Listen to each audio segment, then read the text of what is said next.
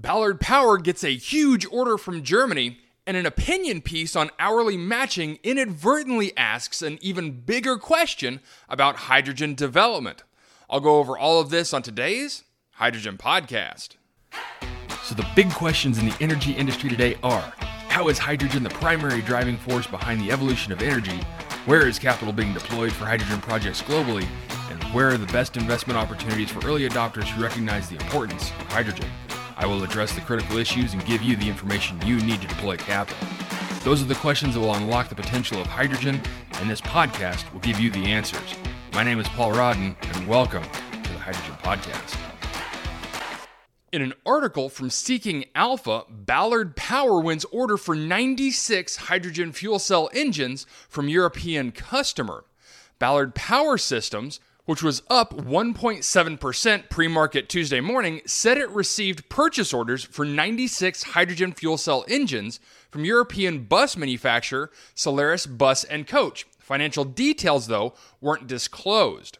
Ballard said it expects limited initial deliveries of the 96 fuel cell engines to start in late 2023, with most being delivered through 2024.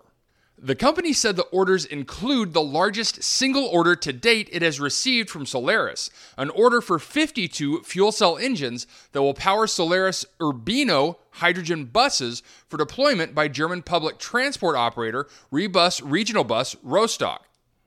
The orders will add to the more than 110 fuel cell buses that Solaris has already deployed with customers in Europe to date. Okay, well, great news for Ballard on this order from Solaris. Now, to me, what this highlights is what we've talked about several times on this show, and that is just where will we see the first applications for hydrogen? And I realize that for large European metropolitan areas, 110 fuel cell buses may not seem like that much. But if you view this in the context of just how fast all of this is happening, it becomes quite affirming. Now, add that to the timeline mentioned in this piece, and we can get a more accurate view of where certain aspects of this industry are. And that is a question of scale.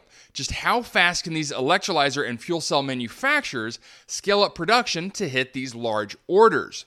because now we're seeing real demand pop up thanks to Germany, which is also grabbing up as much hydrogen as possible.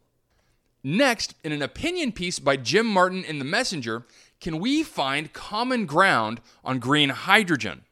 Jim writes In an ironic twist, some environmental organizations are calling on U.S. Treasury officials to take actions that would, in the author's opinion, hamstring the pursuit of a decarbonized economy, potentially killing millions of jobs in the process. Green hydrogen is a potentially game changing technology that has the potential to displace carbon based fuels in heavy industries that are the backbone of the U.S. economy and American competitiveness, including trucking, ocean shipping, aviation, cement, fertilizer, steel, and many others. Yet, many well meaning environmental advocacy groups are calling for regulatory measures that would kill a green hydrogen market before it gets off the ground. For green hydrogen to stand a chance of decarbonizing the economy, it must be scaled to be emissions free, affordable, and widely available. Over the last two decades, we learned as a nation how to scale renewable technologies by incentivizing the development of wind and solar energy. These emerging industries needed help initially so they could thrive, and now they are contributing greatly to our nation's energy supply. Solar and wind were not deployed at scale overnight. There was an incremental build out, one that balanced environmental and investment concerns to drive down costs. Energy companies, legislators, regulators, and environmental organizations worked together to make sure solar and wind build out was done effectively and done right. And it worked. Emissions free solar and wind energy are now cost competitive with other traditional resources such as natural gas. Today's emerging industry is green hydrogen. Hydrogen is produced by an electrolyzer, a machine that uses electricity to split water into oxygen and hydrogen. That hydrogen can be captured and liquefied to fuel industry. If the electricity used to make hydrogen is from a renewable source like wind or solar, the hydrogen is green hydrogen. Green hydrogen production facilities can cost billions to build for green hydrogen to be affordable and available and competitive with hydrogen from hydrocarbon based electricity, its electrolyzer needs to run 24 hours a day.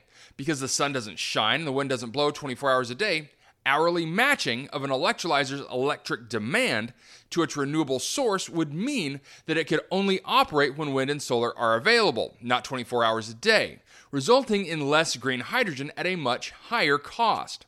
In fact, several studies have established that hourly matching balloons green hydrogen costs up to 175% and actually leads to increased emissions.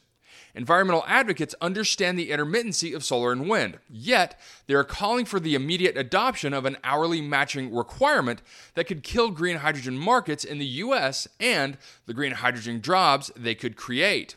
The jobs potential of green hydrogen is not trivial. A small 50 megawatt green hydrogen plant, for example, can employ up to 300 people in its supply chain. An hourly matching requirement could shut the door on the best chance that we have to decarbonize the country and to create multiple thousands of green hydrogen jobs across multiple gigawatts of green hydrogen production.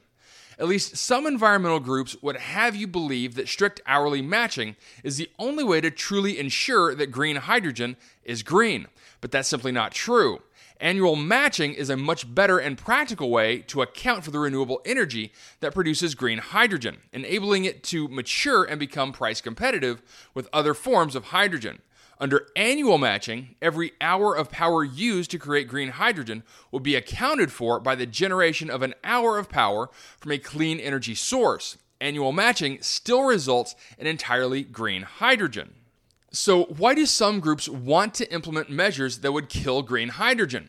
Theoretically, hourly matching doesn't work in practice and now stands in the way of a real opportunity to produce a renewable fuel that can decarbonize the hardest to decarbonize parts of the American economy. Despite the urgency to reduce greenhouse emissions as fast as possible, an ill advised hourly matching rule could inadvertently slant the floor of a nascent hydrogen market toward more carbon, not less. This wouldn't be the first time that well meaning groups missed the forest for the trees, but this time they could thwart a foundational part of the country's decarbonization future. Our nation and planet don't have time for that. To be a global leader in clean energy, the U.S. must develop a cost competitive green hydrogen market, just like we did with wind and solar. We need alternatives to hydrocarbons, and we must find common ground to create a strong foundation for green hydrogen. Okay, so some critical talking points against hourly matching. Now, proposed hourly matching and additionality requirements are both brought up as ways to try to balance the load demand for renewable electrolytic hydrogen and I understand why these need to be discussed. Globally, we're going through one of the hottest years on record, which is putting tremendous demand on energy grids. And so, if the hydrogen community that wants to strictly use this method of generating hydrogen must also take part in this discussion. And the risks that the author lays out in this piece are legitimate. For renewable driven electrolytic hydrogen to get cost competitive with steam methane reforming plus CCUS, concessions must be made to somehow reduce the load on the grid. And with so many talking electrification, it looks like grid load is only set to increase over the coming years. And that is why we need to talk about multi tech pathways to generate hydrogen. Hydrogen has immeasurable upside in how it can save our energy future. That's why we need to look at cleaning up legacy hydrogen first. Let steam methane reforming and carbon capture usher in the era of clean hydrogen so downstream development can occur. In other words, leverage hydrocarbon feedstock solutions, nuclear and nuclear hydrogen, and even natural hydrogen as it gets developed and scaled. And so, while that segment of the industry is scaling, we can outline how best to proceed with a renewable driven pathway.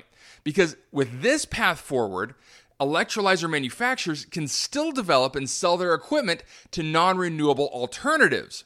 Now, there are some areas around the world that won't need this debate. They can scale up a renewable driven solution without having to necessarily concern themselves about grid load. But here in the US and in Europe, these questions need to be asked, and we in the hydrogen industry need to address them properly. All right, that's it for me, everyone. If you have a second, I would really appreciate it if you could leave a good review on whatever platform it is that you listen to Apple Podcasts, Spotify, Google, YouTube, whatever it is. That would be a tremendous help to the show. And as always, if you ever have any feedback, you're welcome to email me directly at info at thehydrogenpodcast.com. So until next time, keep your eyes up and honor one another. Hey, this is Paul. I hope you liked this podcast. If you did and want to hear more, I'd appreciate it if you would either subscribe to this channel on YouTube or connect with your favorite platform through my website at www.thehydrogenpodcast.com. Thanks for listening. I very much appreciate it. Have a great day.